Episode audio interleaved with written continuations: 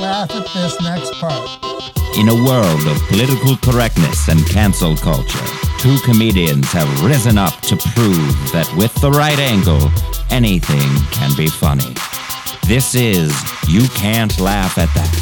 Who writes these? Huh? We should have this person locked up and looked at. Live from Golden Ox Studios in Cleveland, Ohio, it's Steve Mers and David Horning on this week's episode. Today's guest is Sarah Tollemache. Sarah is a comedian. She's a writer. She hosts a podcast, although it is on hiatus at the moment. Uh, you've seen her on Last Comic Standing. She's been featured on Comedy Central. She's been on Colbert, and you can find her album Voluptuous Boy anywhere comedy albums can be found. She tours the country. She's been in comedy festivals, and she is at all the clubs in New York. Uh, you can regularly see her at the Cellar, New York Comedy Club, which is where she recorded her album. If you want to hear Sarah's full album, it's available on Amazon. The link is in the show notes, so click on that link and enjoy. Sarah. Sarah. Just bored, David. Eat your weed. I will. You can't laugh at that.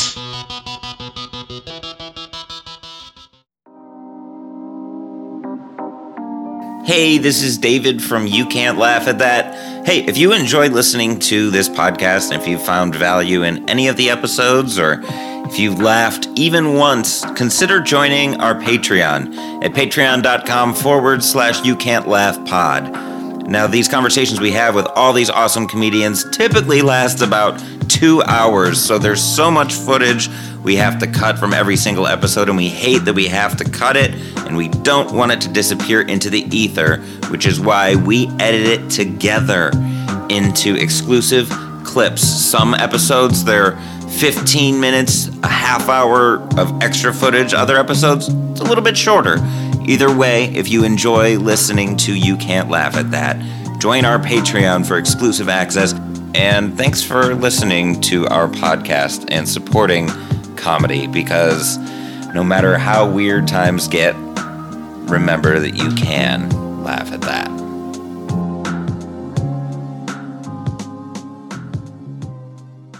Welcome to You Can't Laugh at That. This is the podcast where uh, we take topics that aren't funny and we prove that they are funny. Uh, joining Steve and I today, uh, this is our first time back in the studio, so uh, work with us as we're, we're playing with some technical difficulties and things like that. But joining us today from New York City is Sarah Tollemache. Hi, guys. going on? Thanks for having me. Absolutely. Thanks for being here. Uh, it's it's great to see things opening back up. It's great to see that even like some of the rooftop shows are still a thing. Um, so Yeah. I haven't done a Zoom show in a while though, so I'm hoping those are on the way out. yeah, you're not a not a huge fan. Um, they're okay. They served a purpose during pandemic or quarantine, and I thought it was still a good way to like test out material. You could gauge if something hit or ate it, but and it was nice if you ate it. The bar was so low that it didn't even hurt your feelings. Yeah. Right, you'll never work in this town again. Yeah, like what's no one, no one knows. right, You'll right. never work on this server again. yeah, Yeah. you'll never work nowhere again. Did you ever do one of those nowhere comedy club shows? Uh, probably. I'm. It doesn't jog any memory or whatever, but it. I guess it kind of sounds familiar. I don't know. I don't pay attention to a lot of stuff Yeah. or emails. I'm like, I'll just show up. Just give me the location. I'll show up. Yeah, yeah. Give me the link and we're good. Yeah. Yeah. Uh, d- now you you dropped your album right before the pandemic, pretty much, um, or or was it during the pandemic? It was during. It was in the summer of the pandemic, but I had. Uh, I had recorded it uh, like a week before we shut down. Okay. Okay. And so, so as you're doing these Zoom so- shows, are you working out new material, or are you like trying to to uh, keep up with the old stuff and like make sure that you're still delivering it the, the way it's meant to be delivered? Well, uh, I've definitely come up uh, with like new material just because I feel like once you do the special or album, you kind of it's nice to put it to rest because those bits I'd been doing for a while, but there were a few newish stuff. But even uh, afterwards, I was like, I'm still tagging old bits. Like, you know, you're like, oh, I just thought of an idea for that, so I I wouldn't mind bringing it back. I've heard some comics do that on. They'll have like I think Mitch Hedberg did it, like uh, on another special. He's like, I know I've already done this joke, but I've added on to it. Yeah, I mean, as long as it's funny, as long as it adds to the joke, you know, it's Yeah. You have permission to do whatever you want. Mm-hmm. Absolutely. Also, I just feel like something, some things never feel like they're over. Like it's never perfected. So you're always like still working on stuff. Mm-hmm. Right, right. There's no day where it's just like, oh, I did it, I made it, I- I'm done.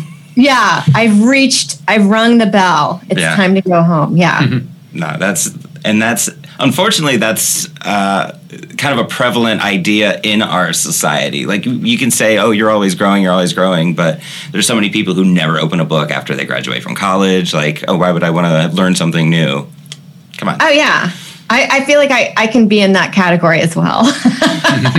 Yeah, but but you're constantly like working on stuff. You're constantly like adding Yeah. to, adding to stuff. So Definitely. yeah, for sure. So uh, being open minded is is uh, it's vital to finding the humor in any given situation. It's vital to like personal growth, and also it feels better.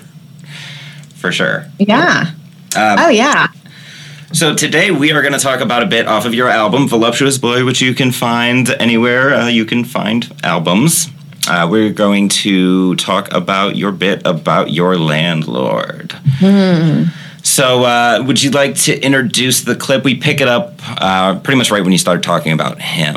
Um, Uh, well, I'd like to clarify that my landlord of present day is really nice, and this was the one that I had a few years ago. And a lot of New Yorkers, I feel like, have had the same kind of landlord.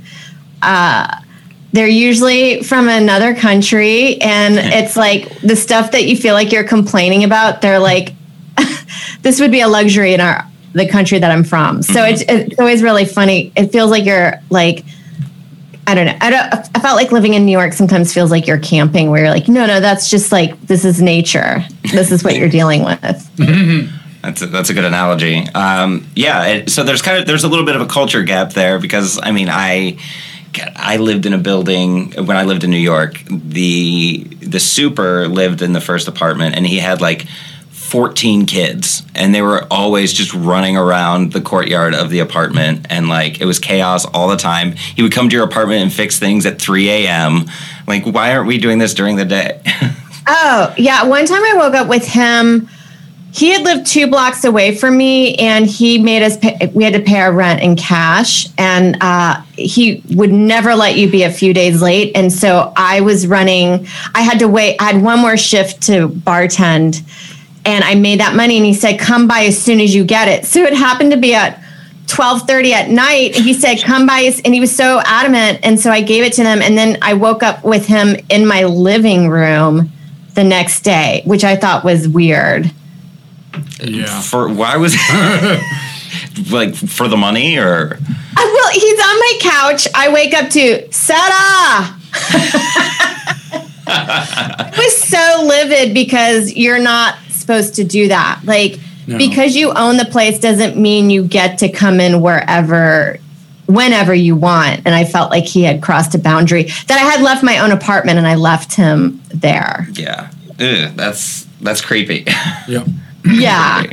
And he would always be like you, you know talking about my personal life being like i shouldn't have i, I was dating this is when i was dating joe we weren't mm-hmm. married but he would stay over at our pl- my place all the time just at night he wasn't there during the day but like he would definitely be like the you know why i shouldn't let a guy stay over which i thought was out like crazy.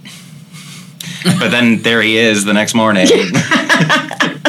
The tea's ready yeah all right uh, so here is a clip from voluptuous boy about uh, sarah's landlord previous landlord full disclaimer previous yes I hate landlords in New York. Aren't they the worst? I don't think I've ever met one that I'm like, you're a really great person. Like I have, I had a broken window in my apartment, and I emailed my landlord to come fix it, and then he emailed me back. He was like, "I'll be on that ASAP." And it's been two months since he's fixed it, so I think he thinks ASAP means actually, sorry, uh,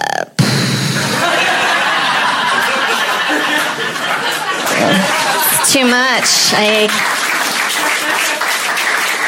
can't get on that. it's a lot of work. He also did this other thing. If he did come and fix it, he would never be like, "Oh, that's so horrible. I'm so hard. That's so bad that you're going through that." Like, instead, he would just accuse me of doing things that I wasn't doing. That's why the product broke. Like, I had a shower head fall out, and instead of fixing it, he was like, "Seta, you cannot be hanging on your shower head like that, okay?" It just is not made for a grown woman to be swinging on a shower head, okay? Now uh, I'll get try to get on it, but there's nothing I can do, you know.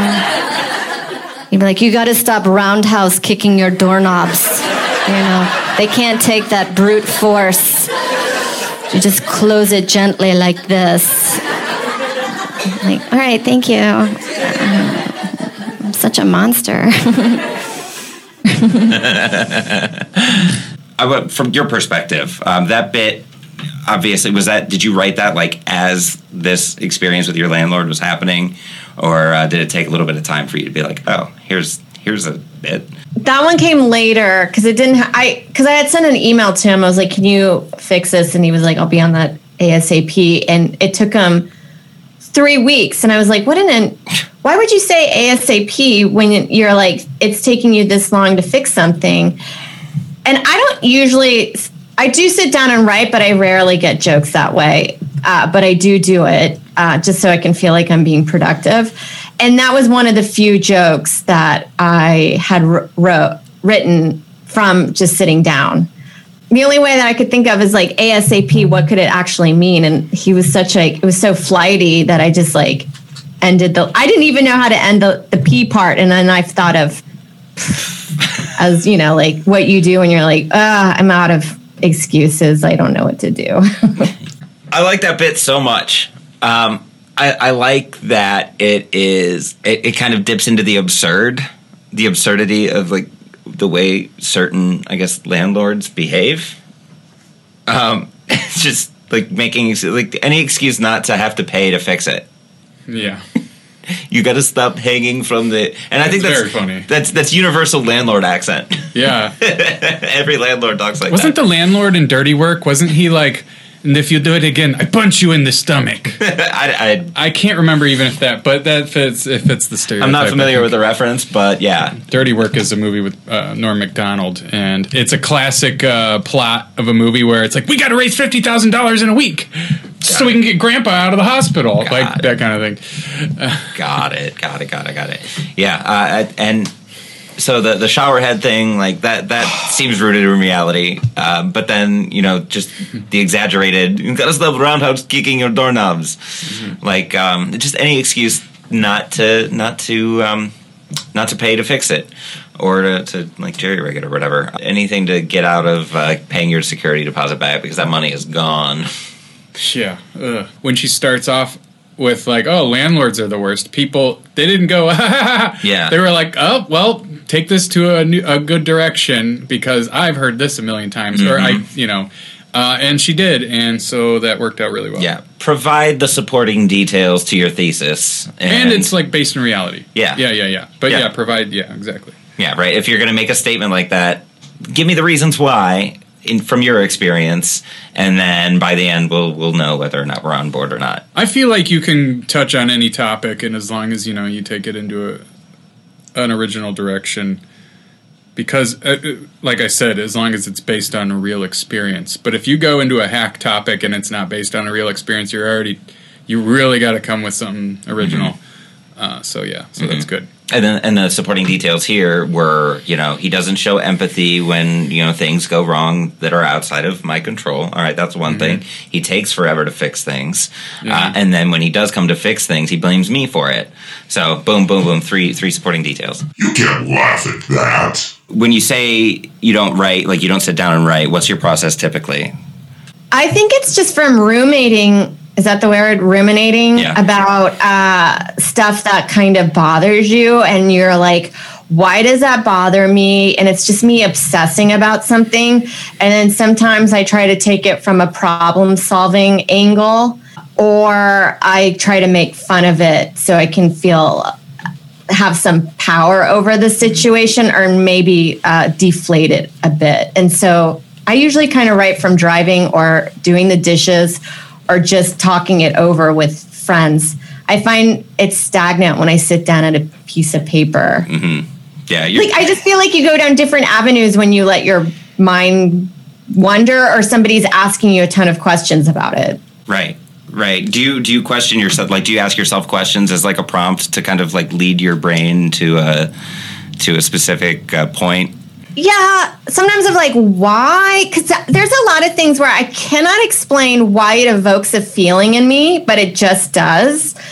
I guess one example is it is like the avocados where I was having a night of like, I actually just had a thought of like, shit, I have a spot tonight, but like, uh, I wish I didn't because I really want to get to those avocados. And I couldn't believe that a fruit slash vegetable was taking up so much mental real estate in my mind. And then so I just thought it would be a funny excuse to, you know, tell somebody I couldn't make it Yeah. to like a, an event. Like, I'm sorry, I cannot make it.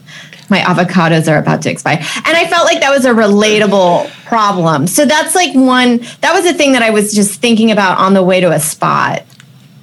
Okay, so I mean, so that's a that's a pretty like not really mundane, but it, it's you know the, the the stakes are low on that one. Yeah. Do you use kind of that same mentality when it comes to something bigger? Uh, so the landlord example, that's something a little bit bigger, but I mean further beyond that when it comes to something that that's a little bit more like personal or or uh, God forbid tragic. Oh, yeah. I mean, I think I always uh, think of jokes in the most like you're at times when you probably shouldn't joke about like e- even from like a young age i remember getting in trouble a lot for thinking about being like thinking that this was funny to joke about. Like i remember the first time i got in trouble was making fun of the challenger when i was in second grade in gymnastics. And now looking i had my gymnastics coach took me aside and like explained to me why that wasn't funny and i understood but at the time i just I thought because we were so far removed from it that it was fine. It didn't even cross my mind. Some- Sometimes I think maybe I'm psychotic. No, it, you, we just process things differently. I think. Um, Yeah. you, the thing I love about comedy is the exploration of nuance. Is because most people like something like that will happen, and very quickly it's like apply a label to it, and then all of my feelings are based off of like, oh, that's a tragedy, oh, that's terrible. So everything anyone says about it has to be in that same like in that same vein.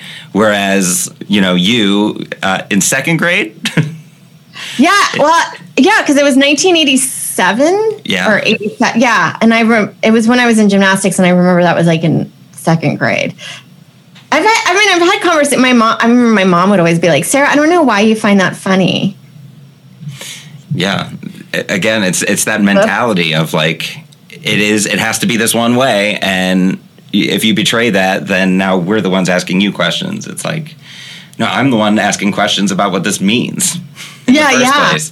You know, when you do have something, so something again, going back to the landlord example, like it's it's frustrating. It's it's annoying. It's you know, I pay money for this. And, and you're oh, you feel me these excuses. powerless. Yeah. And there's so, I mean, sometimes the way that those, like people, I don't like sometimes the way that people talk to me, like for him to, you know, instead of taking accountability of some like a shoddy product in his apartment that he wouldn't fix, like to just blame me for slamming the door hard or you know like horse playing is so ballsy and i couldn't believe that somebody would insinuate I was like, just why can't, how about you just have like a faulty doorknob or your shower head sucks? Why does it have to be, I'm the one that's doing bad stuff to it, which is so, so funny to me to think that way. Like it was so crazy. And so that was, I was like, how can I heighten this to even more like absurdity? So, what was the actual story behind it? Was it the shower head, or, or was it something? It was the more- shower head, and it was all like he would also be like, "Do not try not to flick the switch so hard." Uh, like I was just like this bull in a china shop situation. It's kind of the same way of like, you know, I remember waiting tables and somebody would be like, "Don't spit in my food," and you're like, "Why would you insinuate?" What a horrible thing to insinuate that I'm that kind of person that would just spit in your food. Mm-hmm. like I feel like that's projection, right? Oh yeah. Yeah.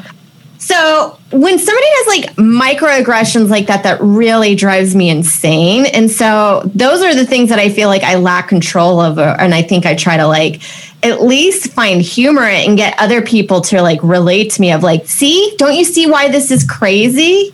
Yeah. So yeah, that's where it comes from, I think. Yeah, and we can all relate to that. Uh, we whether it's a landlord or not, like we've all had. A, there's a person who is, you know, has those microaggressions, or a person who, you know, says something that's that's a little bit ridiculous. That it's like, okay, now you're ruining my day.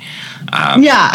Do you? How long does it take for you to make that mental shift between, oh, this is ruining my day, to, oh no, this is actually material?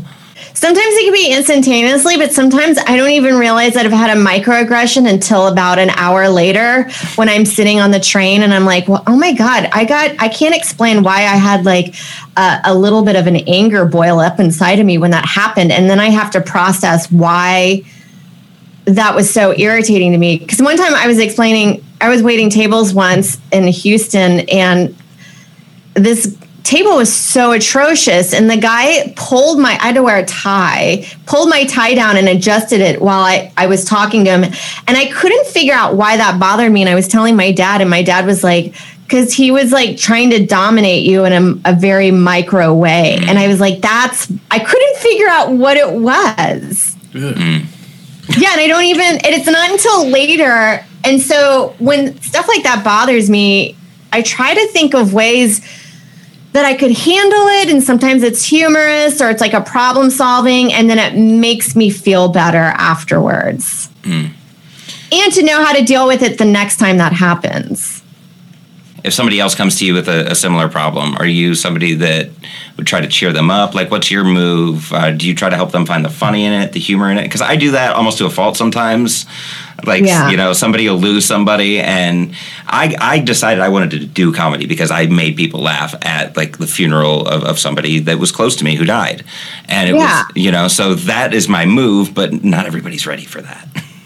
No, I totally agree. Like sometimes you feel like some people are on a certain page because I remember one time this he, was a friend, but I wouldn't say he was close enough to me. But he was explaining his ordeal where he had broken up with his girlfriend or wife, and then they had sex in between in the breakup. But then like she also was seeing somebody else, and then she got pregnant, and then they didn't know who the dad was and i go when are you going to be on maury and i thought that was funny and i thought we could all i thought he was in the mindset and now looking back i was like he did not find that funny whatsoever and i was like maybe i didn't know him well enough to joke like that but i knew my friends liked it and so I thought that, like, now looking back, I was like, I definitely crossed a boundary with that one. And I felt, I feel bad. Like, I feel bad about it. But I thought it was a funny statement at the time and I couldn't help it myself. Why do you think um, people tend to resist things like that? Well, I sometimes I think some people don't have a sense of humor about themselves. Like, I think I could have taken that with a grain of salt, or you know, like that. I think that would have been as long as the statement's funny. I would have been like, "That's really funny," and I would have gone with it. I'm like, I don't know. We're still waiting. He hasn't replied to our emails or whatever. Uh, but that's how I I am. Uh, in general, like I'm open to that kind of humor, even if it's about myself. But there are a lot of people that don't, that really do take themselves seriously, and they can't joke like that. And I, I try to make, I make note of that when I'm around them. Have you ever had anybody uh, come to you after the landlord joke, like, "Hey, I'm a landlord, and that's you know you calling us all bad people"? That's not true. Have you ever had anything like that happen? No, unfortunately not. I feel like everybody's on the sa- in the same boat with landlords. I mean, I you know like during the summer when everyone was like cancel rent, there was part of me that's like, hey, these landlords are actual people too, and they're not huge like uh, this is their business, and if we don't pay them, like what are we? What's going to happen with them? Like they owe the bank money. So I did have like, I did commis- commiserate with their ordeal. But like I think when when we're not in a pandemic, we all hate our landlord. Anybody that I always say my biggest problem in life is like if I didn't have to pay rent, then my life would be pretty great. Right. But Yeah. Then, but then they have to pay the mortgage and property taxes and so on. So so there, if I didn't have to pay rent, is so much like there's so much more to it. I know it's a deeper it's a deeper issue, but I think you always resent the person that you owe money to. Right. Yeah. They, they could be donating all that money to charity, and you're like, ah, give me give me another week. They're not. Oh yeah. They're not. the charity is my kids uh, my kids soccer equipment So or that's whatever. their Yeah. daughter's name, Charity. yeah. yeah. Um, and, and then you make, yeah, I mean, you, you make, you just kind of have that aside at the beginning of the bit of, you know, landlords aren't, I I forget how you worded it. And, and I was kind of having this thought too. Like, nobody becomes a landlord because that's their dream. like, nobody's like, you know what? It's on my vision Oh. board. No, sometimes I think about like, oh, how nice it would be to own uh, property or like, you you know, have to have some sort of passive income coming in. But like uh, dealing with tenants, you just hope you have good ones. But majority of of the time, like uh, you're just dealing with complaints and stuff that happen at uh, horrific hours of the day, and that you have to come by and fix it. Yeah. It's not a job I would want. Le- legitimately, like I on New Year's Day, we came back from the holiday, and our bathroom had it just like exploded shit from everybody's apartment into our bathroom and so we're renters so we had to call our landlord he couldn't get a plumber and he had to do he had to fix it right. on New Year's Day like that sucks but we I was so grateful that we're renters Right. I, that, that's where my head's at. Like, my dad's like, when are you going to buy a house? And I'm like, I don't know if I want to.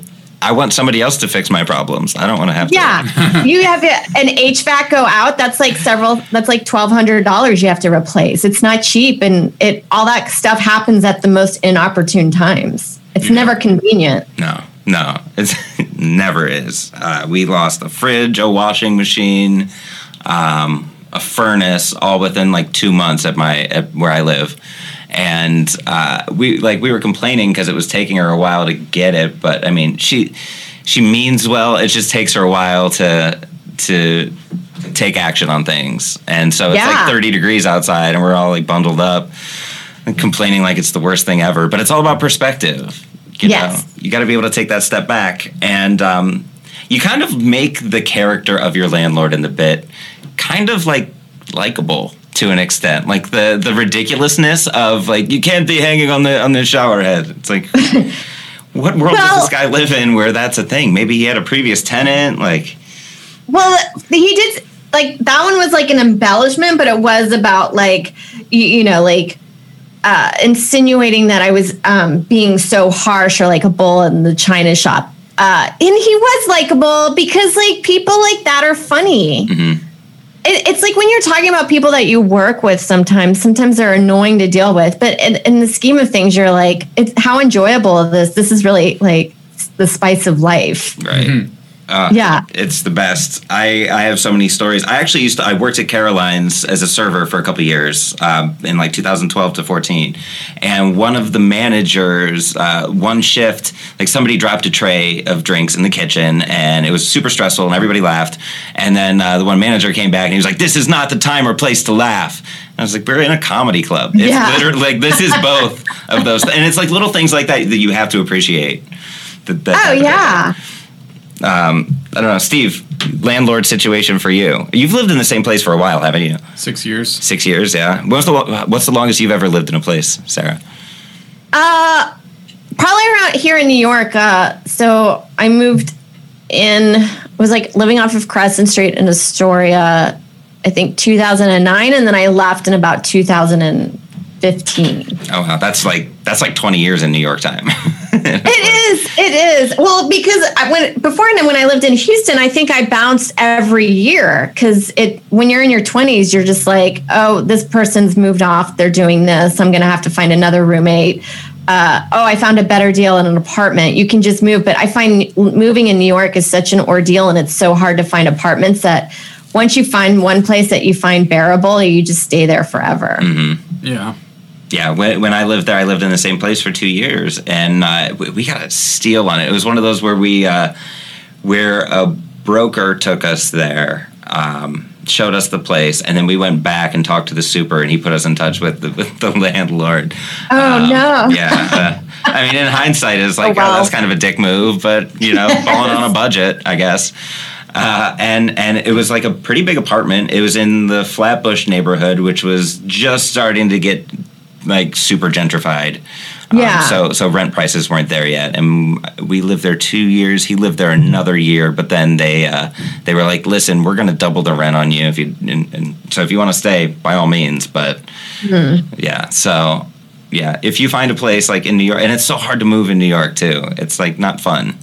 No, I remember I, I rented a truck, and Joe was so happy to find a parking spot for it that he didn't want to move it. So we were still.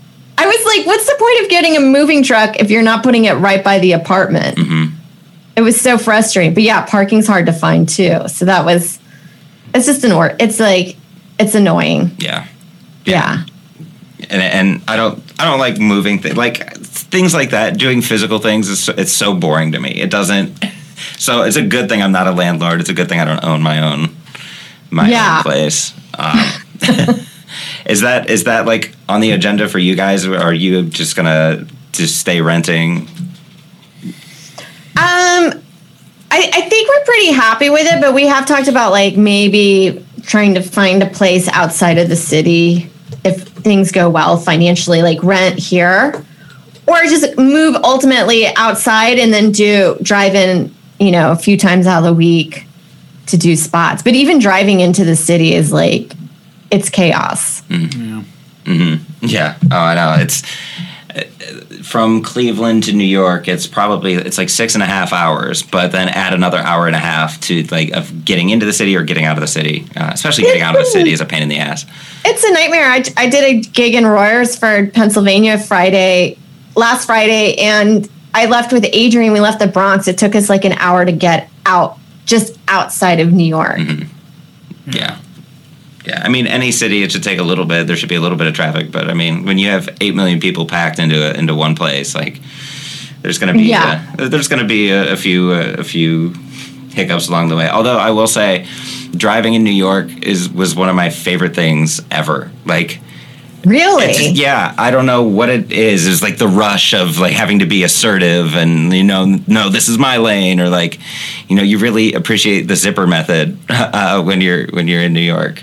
Oh yeah, I feel like that too. With uh, even outside of your car, that I feel like New York makes you more of an assertive person Yeah. because you have to be. Because then you're just gonna get walked all over. Right. Right. Yeah. You can't be like, oh, excuse me, sorry. Oh, like, Oh wait. yeah, yeah. We're from the Midwest, so everybody's usually like, oh, I'm sorry. Like, I'm not sure. Yeah. yeah. I'm not sure. Yeah. So so that makes it frustrating when I'm on the road. Is like I'll give people a little bit of space to get over. You got your signal on, you know, where we're going a similar speed. Get in front of me, it's fine. Uh, and then they don't take it, and I'm like, well, fine, fuck you then. Absolutely. I mean, and then you're like, that's on you. If Yeah. you didn't, if you don't know how to get this last scrap of food, that's that's your problem.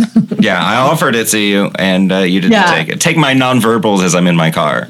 I'm like that here, and people are like, "What is wrong with this guy?" Because everybody here is just too friendly, and it's like, no, just stop. Just you're wasting my time. Yeah. Like, yeah, yeah. um, Oh, it's horrific. I mean, I I hate people that block intersections. Ugh. We, we could do a whole episode on driving pet peeves 100% oh yeah, that's easy. Yeah. Oh man, so much blood boiling, like unnecessary commutes. That's that's one positive for, of uh, from the pandemic is like less road rage, fewer people on Yes. the road.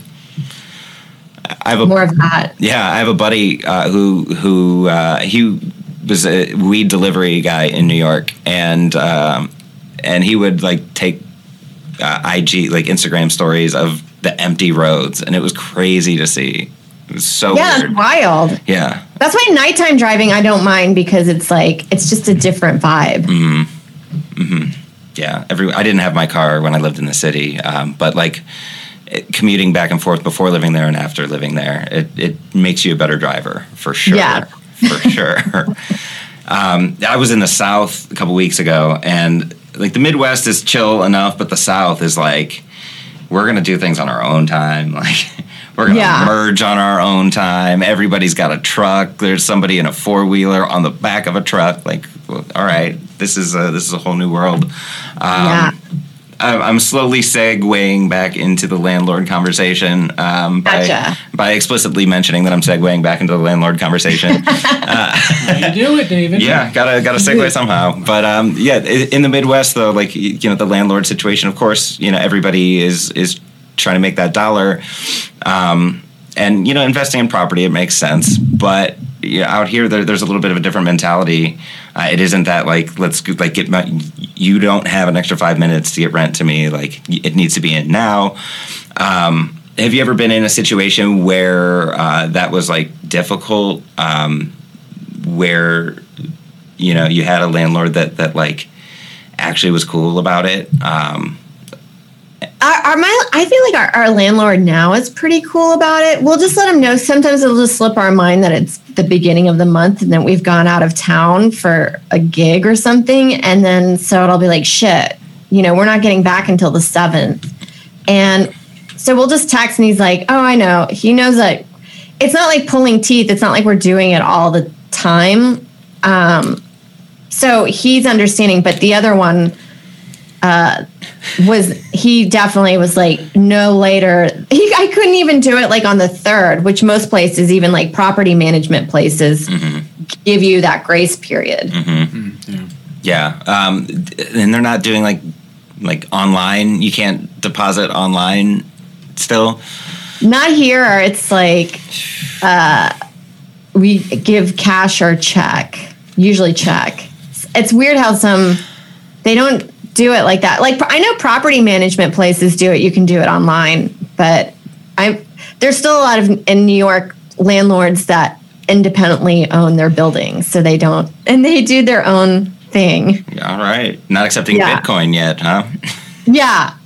Well, like the one I the previous place, I had to pay it all in cash. And I was like, I'm pretty sure he's not claiming all of this. like there's no why are you making it? It would be so wild. Like i would have to have like a you know $1300 in cash with me. And i'm like this this is bad.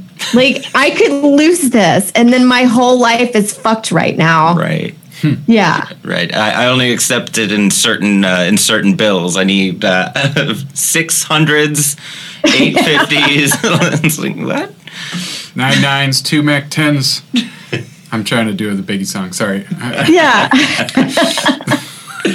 I only accept rent in rolls of quarters. Uh, do you have any Sacagawea golden dollars? I I'll know. take those I mean, if I was like, if I was a stripper, it'd all be in ones. But yeah, I was bar. You know, you bartend. And you're like here because you're not gonna like. You can't even pulse out money uh, that much money unless the bank is open and you go into their special ATMs that are inside. But Hmm. they don't let you pulse out that much money. yeah.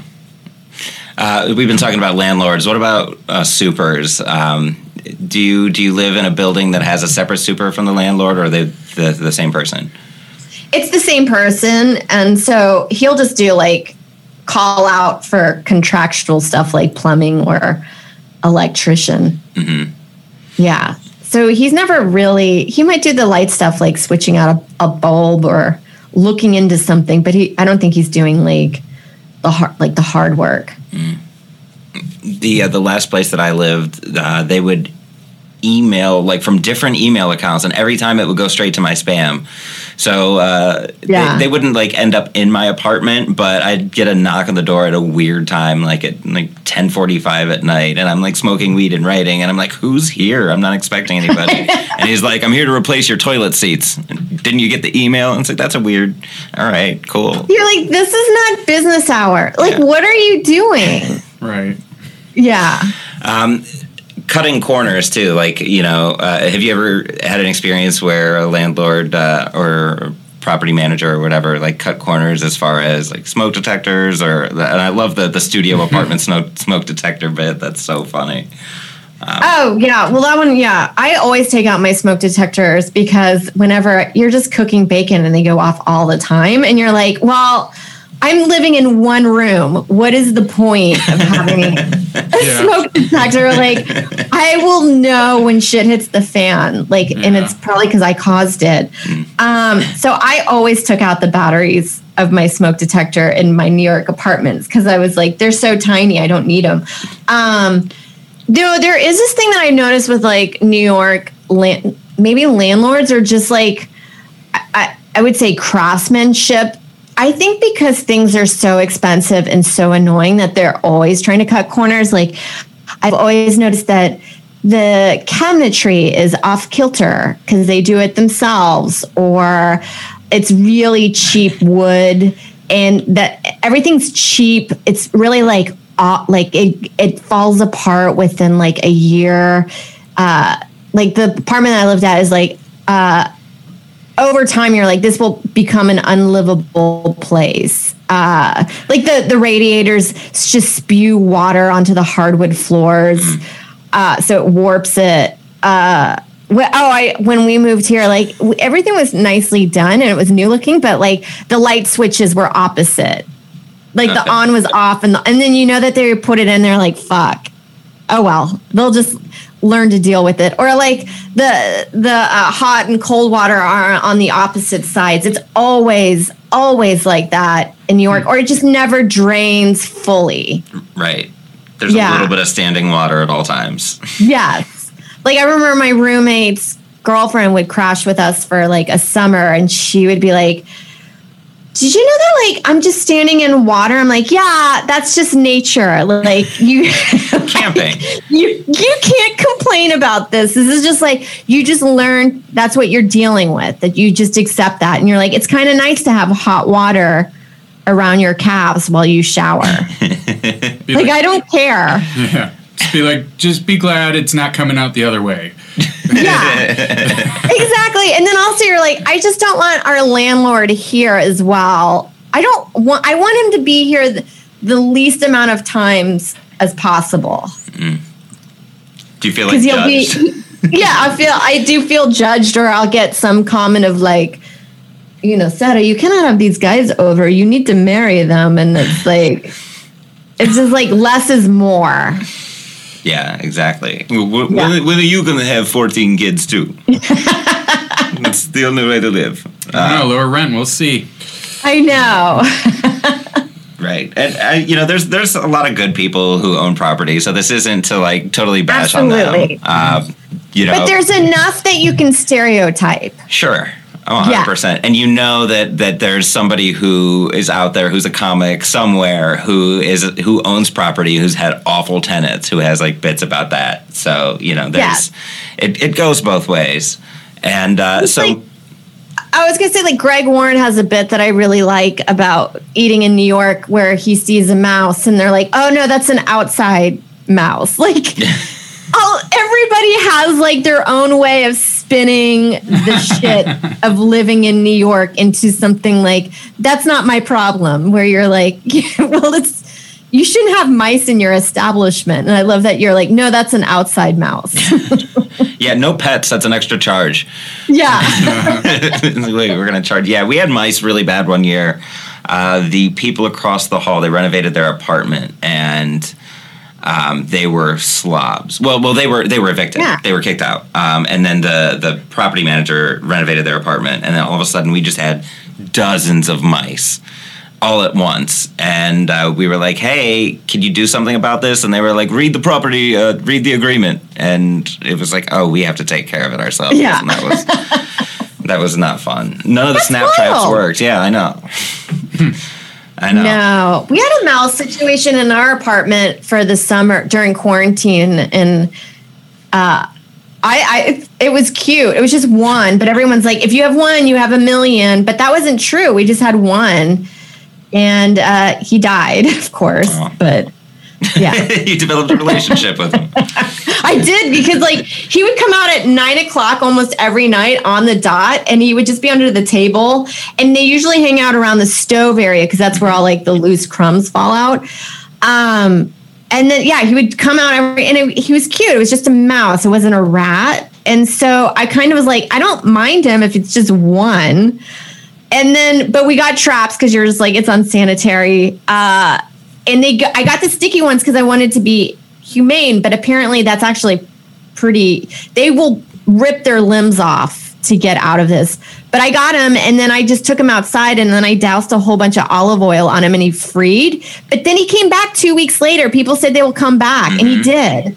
And that's when we had to do like whatever snap traps. And I heard like two in the morning, I just hear like a whack and a little squeal, and I was like, uh, he's gone. All right. That was it. that was of your doing then. Yeah. Yeah, we we did the the sticky trap thing and felt awful. Um, it- Oh, it's yeah. off. It's. I mean, I would never do it again. You don't want to see an animal like in pain, but you're also like you can't live your buddy. Yeah, yeah, you, you can't. And then you brought your friends. Like that's that's that person you invite to the party who all of a sudden like, oh yeah, Yeah. yeah, my boy, uh, my boy from high school's in town. He's bringing some of his friends, and then it's like, all right, Yeah, This is a totally- not happening. this is not the party that I signed up for. Uh, Steve, any have you had any situations uh, where you're you're looking back and and uh, finding the humor in it as far as landlord or Well, I was going to say something about mice. I mean, if you have a cat, the only problem with that is it won't necessarily kill the mouse right away. It might just bring it in your bed. yeah.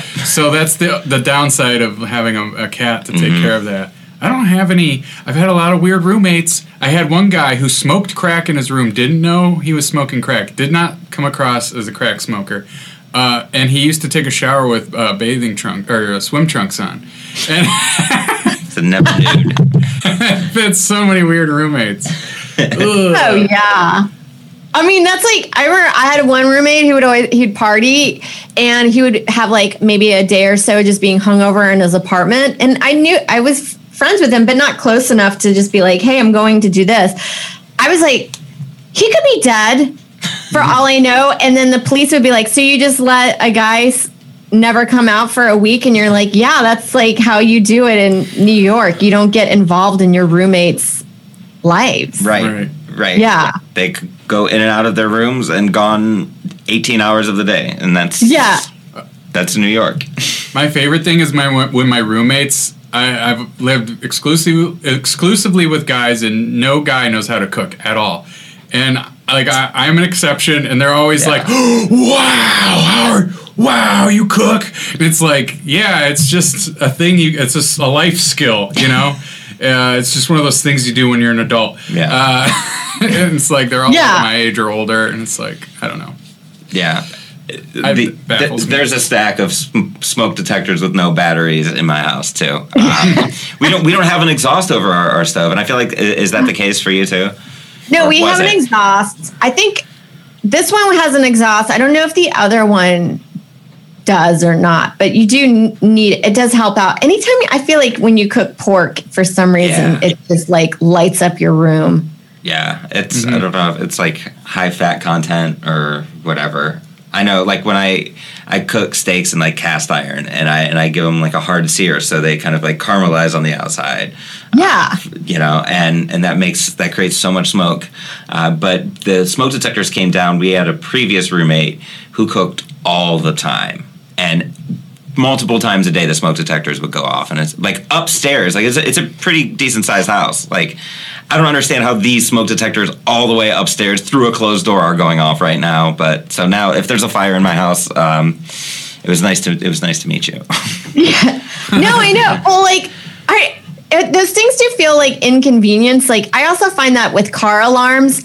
When have you ever heard a car alarm and then go running to see if it's okay? like everybody hates them. Like hmm. I think they're a dumb invention. I feel like if you have a car alarm, it shouldn't go off in the neighborhood like that. It should just vibrate your phone. Ooh, There you go. there, yeah, the Yeah. Shark Tank The that. keys. Yeah. Oh, yeah. I know because no one gives a shit about your car. I don't care about your car. Also, you know, like you're if you parked it and your car alarm goes off in New York, you're like, I may have parked it several blocks away. So I have no it's not like you're like, that's my car alarm.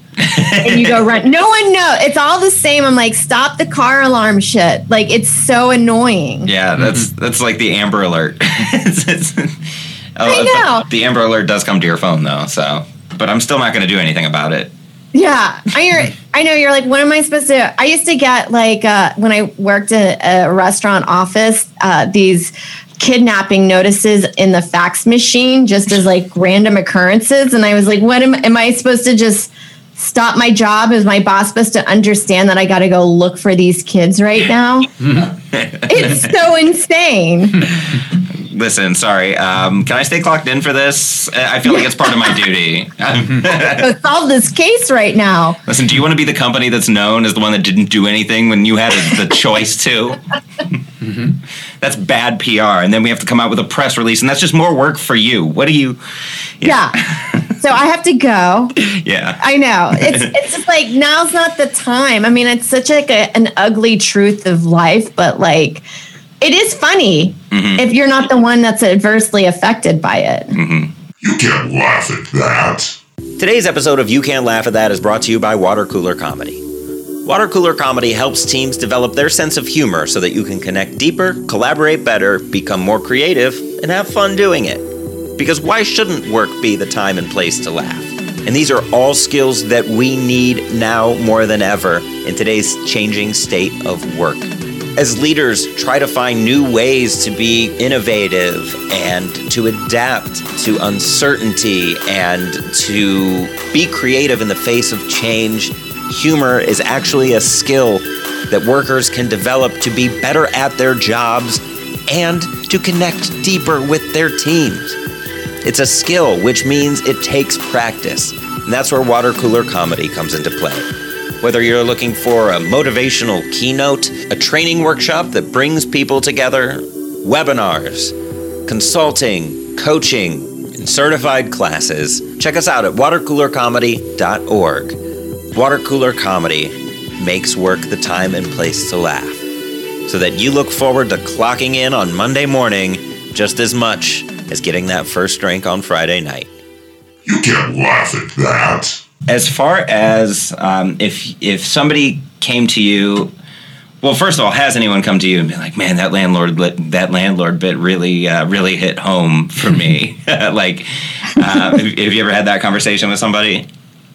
Um, I, I've noticed on the comments on my because I put it up as a special on my YouTube channel that um that that seems to be the one that actually I get good feedback from, like the a joke that stands out that they really like. And I remember auditioning with Montreal uh, New Faces uh, years ago, and that was the one bit that like the booker was like, "Oh, I really like that bit," and I was always surprised that it did w- well because I felt like it was an kind of an easy bit to get to in a weird way. Is is that why you positioned it where you did in your hour? Um, where the the way that I position stuff is like first I try to put all the cleaner stuff in the front, and then I it just ended up naturally going a- around maybe like the ten minute mark, maybe. Um, because I try to time my jokes. Sometimes they feel non sequitur. They're just like little anecdotes. And so I try to tie them together in a way that I can memorize it. So I think I went from financial stuff to me, to my mindset of like hardships in New York because it's expensive. And then that helped me lead to the landlord. So it wasn't where I don't generally time my bits of like, especially in the middle of like, and then I'll put this bit here because that'll like at the five minute mark, that'll get them. It, it's just like where it lands.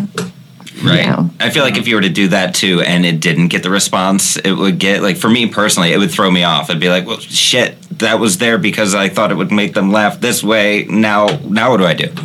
Absolutely. Like I don't a lot of times I don't bank on stuff like hitting the way it does. And maybe sometimes the reason why it hit as hard as it did is like the rhythm and the momentum that I've gotten all the way to that part. It just landed it was a punchline that was strong enough. As Hold on one second. Okay. I was like, oh, this will go great. Let's go back into the into the office and and it'll be awesome and we'll all be together and it'll be cool and nothing can go wrong.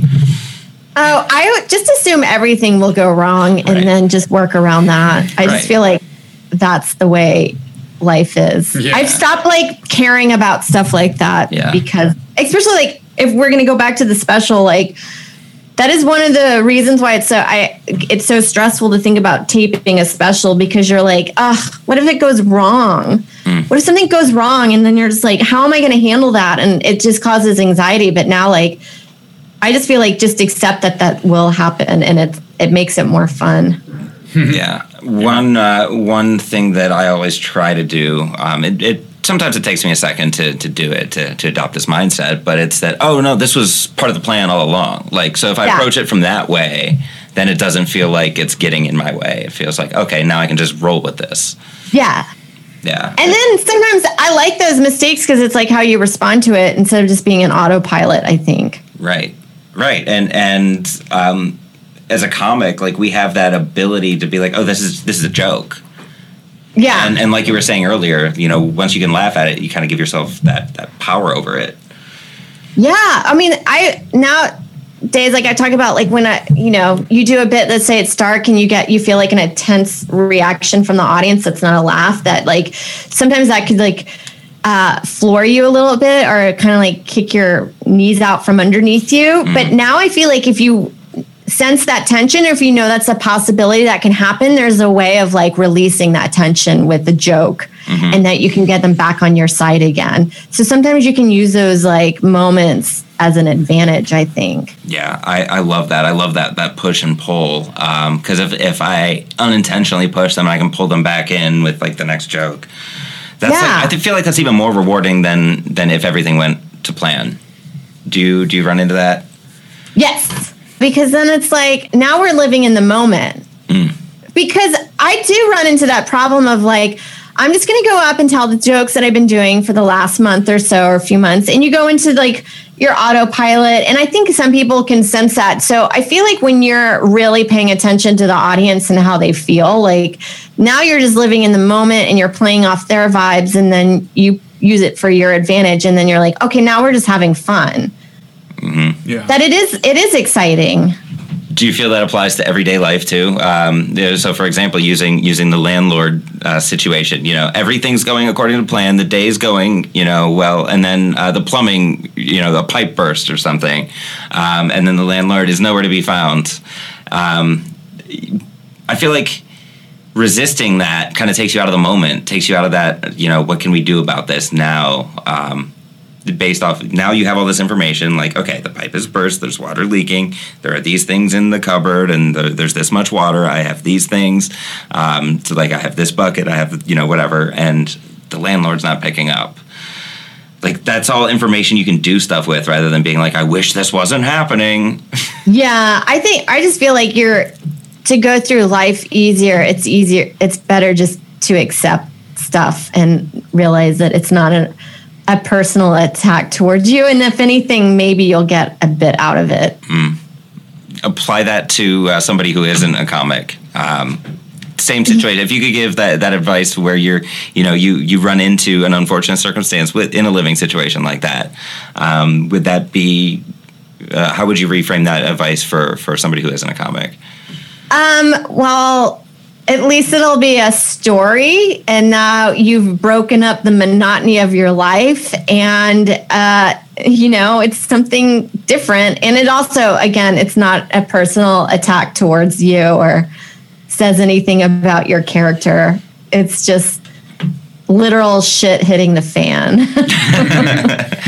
It's it's a story. That's that's like that's a powerful self reminder. Like this is no, this is just part of the story. And plus, now you have now that you're going back to socializing with people in person, you have a story for your party that you're gonna Yeah. get. You know, you've got to oh my god you won't believe what happened to me the other thing too is like and i i did have a bit that was kind of in that vein of um there was a part of me once i got out of debt that i was bored like not like oh no i have no goals anymore like it's kind of good to have a little problem in your life so you have something to work on mm-hmm. hmm, Yeah. Yeah. Imagine a movie without a conflict. Nobody wants Who to watch cares? that. Yeah. Yeah, like- no one cares. I like to say that you're not defined by the mistakes you make, by but you're defined by how you handle those mistakes. Yeah. Absolutely, yeah. That, that- and that was the voice of God, and that. Uh, Yes. Who apparently is a huge fuck up. yeah. well, I think that was the the purpose of the the entire Old Testament. God, God, it was a, it's a coming of age story. All right, you know, Yeah. you can't drown all your problems. Right. Oh, that's so funny. you can't turn them all to salt. um, Steve, any uh, any input as far as um, you know dealing with like a difficult landlord, difficult property manager, anything like that? Sure. Yeah. Fuck landlords. Yeah. If you if you were to turn it into a bit, like what what direction would you take? Because I know you you take a very cynical approach to your your joke writing. Did I have? I never even wrote. Um, Joe. I just used to call my landlord my turf Jesus. And that's the only thing I can remember about Turf me Jesus. joking about landlords. Uh, I've had great landlords. Yeah. They never bother me. They fix things somewhat on time. Mm-hmm. And so honestly, I've had some. It's hard to. It's really hard to. With my own personal experience, I've gotten very lucky. Mm. They're starting to really wrench it up though now. They're they're ratchet, ratcheting up rent, and uh Uh-huh. they're asking me for renter's insurance, and I'm like, no. Uh, but I'm thinking about it too. But um, yeah, no. Um, yeah, I think that's it Yeah. for me. Yeah. Yeah. I, a lot of it has to do with our perception of the situation and uh, being able to kind of poke fun at that too. That's another element of like giving yourself power because Yeah. that's actually something you can control. Yeah, it's like how you feel about a situation. Because when they say they always like, it's not like it's it's not hap or happening at you or something like that. It's like it's not a personal attack on you. It's just like it's just how you deal with it. Mm-hmm. Mm-hmm. Um, do you find your your comedy has evolved um, into more of that? Because I think it was Louis C.K. and we had uh, Hannah Boone. I'm not sure you know who that is. Um, we had her on and she quoted Louis C.K. and I'm gonna butcher it. I'm uh, paraphrasing it, but like when you first starting start comedy, you write what you see. And then after say like seven years into it, you write what you feel, and then like after ten years, you write what you fear. Um, do you do you follow along with that that narrative? Um, uh, where, where do you where do you like draw a lot of your inspiration from? I guess is is where that question was leading. Probably more on the fact of where I f- what I feel, but I mean, wouldn't that go in lines with what I fear? Because that's a feeling. I guess I don't know. Uh, yeah, it's probably I go along a feeling like now whenever I tell like people that are like I think I I taught like a mini little class, and I told every I go on like why is that weird? Why do why is that something that sticks in my mind? You might not have a joke about it or a, a definite setup and punchline but i would definitely like explore that area that like why are you feeling this way hmm. Yeah so I, I yeah i get definitely go off of a feel It's it's very therapeutic. yeah to kind of ask those questions of yourself. I do a lot of free associating myself. Um, I will like as I'm like mopping the floor, I'll just put the my my recorder on on my phone and just talk. And I'll go back and listen to it, and there may be one funny thing or, or like one idea that really takes off in the 20 minutes that I have to listen back to. But yeah it, it's and then eventually it may get to like one punchline. Um, it, may be whittled down to that. But um, do you use do you do that in your in your process, like recording yourself or just like allowing yourself free association? Like I don't record myself because I, um, I mainly it's just like mainly like I would say obsessive thoughts. Mm-hmm. If it's like a thought that I'm obsessing about, it's obviously obviously mm-hmm. something I should talk about out loud so I can like move on. Mm-hmm. Because it does feel better to just say it out loud. It does, and and I feel like the theme for this episode is you know you that's one way to take power over something that you can't control. Yeah, is is kind of retell the story.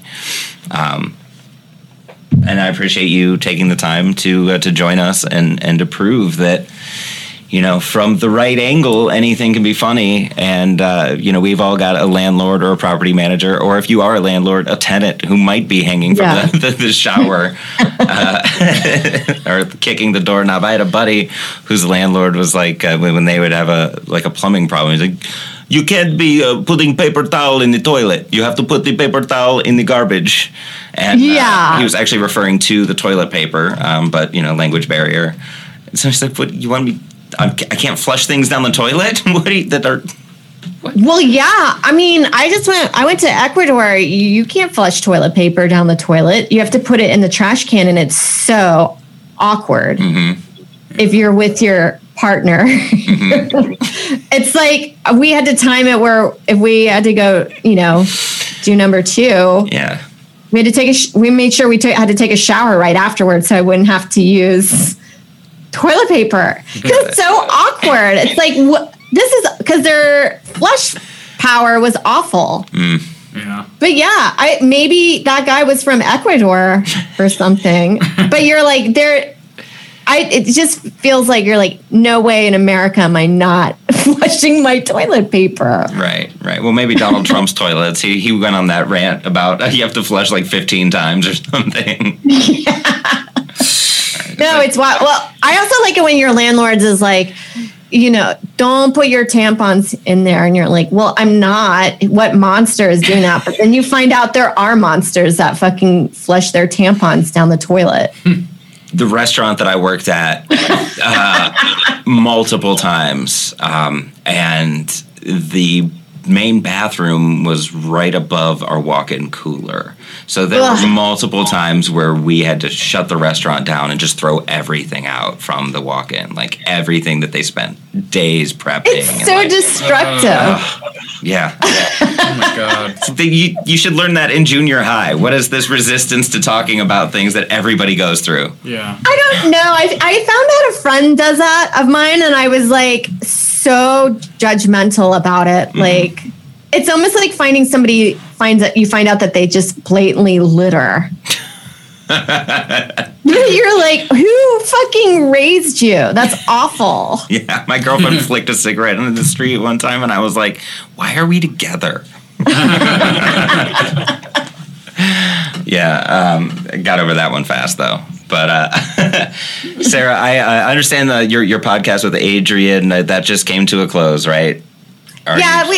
I think we, we put it on hiatus for a little bit. We might revisit it or just do it like on YouTube. But we're not dedicated to coming out every week because it's just like I was doing the tech for it and all the promo, like you know, Mm-hmm. the behind the scenes stuff. It's a lot of work for no money. yeah. Yeah. Oh, oh, trust me, I know. like, I gotta subtitle these, and then I try to automatically subtitle like the clips, and then it's Yeah. like nobody said any of those words, so now I'm typing like there's. I know, and then like writing captions for your Instagram, and you're like, oh great, it only got a hundred views. Like, what the fuck am I doing? Yeah. So you know, you're like, after a while, as a business venture, if I was a like a business manager, I'd be like, this is not good. Mm-hmm. So we shut it. We shut it down. We did have a really good time, and we still hang out a lot. And it wasn't because of bad beef or anything like that. right. that was the next question. No. Yeah. Uh, and these things, you know, come to a natural conclusion, and um, and that's what this podcast is about to do right now. Sarah, what are you? Uh, what, is there anything that you're working on right now? Any projects that you're? Because this will probably come out in the beginning of July-ish, middle of July-ish. So just to kind of give you a frame of reference. No, I'm just mainly trying to work up to another like I'm thinking about uh, another special in the next year or so and taping it myself and putting it on my YouTube channel and then sketches and I'm just trying to build out my YouTube so I can make my own money and not answer to anybody. Yeah, you hell yeah. Well, you got to answer to the audience, unfortunately, true. but but, But not at least one they let me create stuff. Yeah. Where like show business just like uh, notes it, notes it, and then they're, they'll pass it, and then you didn't create anything. So I find that horrifically frustrating. Yeah, yeah. For for a system that demands creativity, um, you know, Yeah, it- they it's very kill it. destructive. Oh yeah, Yeah. the fact that they're demanding creativity that's the that's the, the red flag right there. Absolutely. Sit down. it works. Sit down and be creative, Steve. Now I'm. Yeah, now that's never what to worked. Yeah. Yeah, yeah. You're like, great. Hundred percent. Uh, So, talk about uh, your YouTube, um, your your social media. Where can we find you on uh, on those?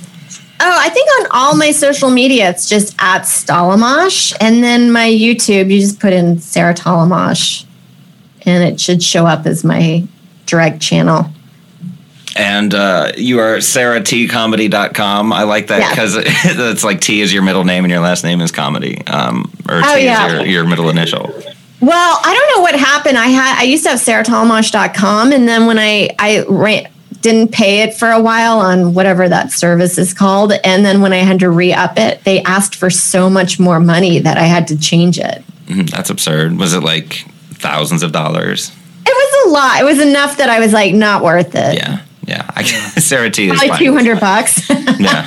Yeah. And, and and now people, uh, the the uneducated masses, don't have to to know how to spell your last name to find you. Absolutely. So, I so- kept it simple. SarahTComedy.com. Um, anything else you want to share with our listeners as far as um, being able to find humor in in the little things? Yeah, uh, yeah. I feel like nothing's sacred, so have at it. Whatever makes you happy, and then know to say it to the people that like aren't going to judge you for it, Yeah. Right. Be, or know that you're joking. Mhm. Be careful of gymnastics practices. Yeah, That's that, that's what we learned here today. Uh, Steve, anything else you want to add? Uh, no, no. Rest in peace to everybody on the Challenger, and I'm still Sorry. stuck on that. I've heard so many Challenger jokes before. Well, not that many, but enough for me to n- remember. Mm. yeah. Just keep going back to that. Traumatic day. Yeah, we I think we we lived through the the Columbia one. I remember that one. That Well, it was fucked up. I mean, like we all watched it in elementary school, and it was like absolutely devastating and mm-hmm. crazy. It was probably one of the first major current events that I was like, "This is bonkers." Mm-hmm. You know. yeah that um, yeah that I, I was I don't think I was was I around for Challenger. If it was eighty seven, that I would have not remembered that. But That would that was a month before I was born. yeah, oh was it? Mm-hmm. Yeah, Okay, okay. February mm. of 1986, correct? I believe. Yeah, so. something like that. Yeah. yeah. All right. Well, rest in peace to the Challenger. We'll we'll put a little uh, an, an, an infographic. Um, I don't stand behind the joke that I did back then. But What was whatever. it? you don't. It's not even a joke. I just was like, "Oh my god, I hope you're. I hope. I wish you were on that challenger." That's what I said. That was your first roast joke, and you didn't even know that was it. my first roast joke. Yeah. Uh, and then uh, your career just took off from there. Yeah. Maybe I'll bring it back. yeah. Super relevant. Um, Sarah, thanks for joining us on You Can't Laugh at That and helping to prove that even if you do have a shitty landlord or if you have a shitty tenant, there's always a way to laugh at that. And podcast. Special thanks to Golden Ox Studio. You can find Golden Ox Studio for all your podcasting needs at goldenoxstudio.com. Uh, hit up Jeremy. He is fantastic to work with, professional. Uh, he makes podcasting easy. And uh, if you're if you've been kicking the tires on starting your own podcast, definitely give Golden Ox Studio a look.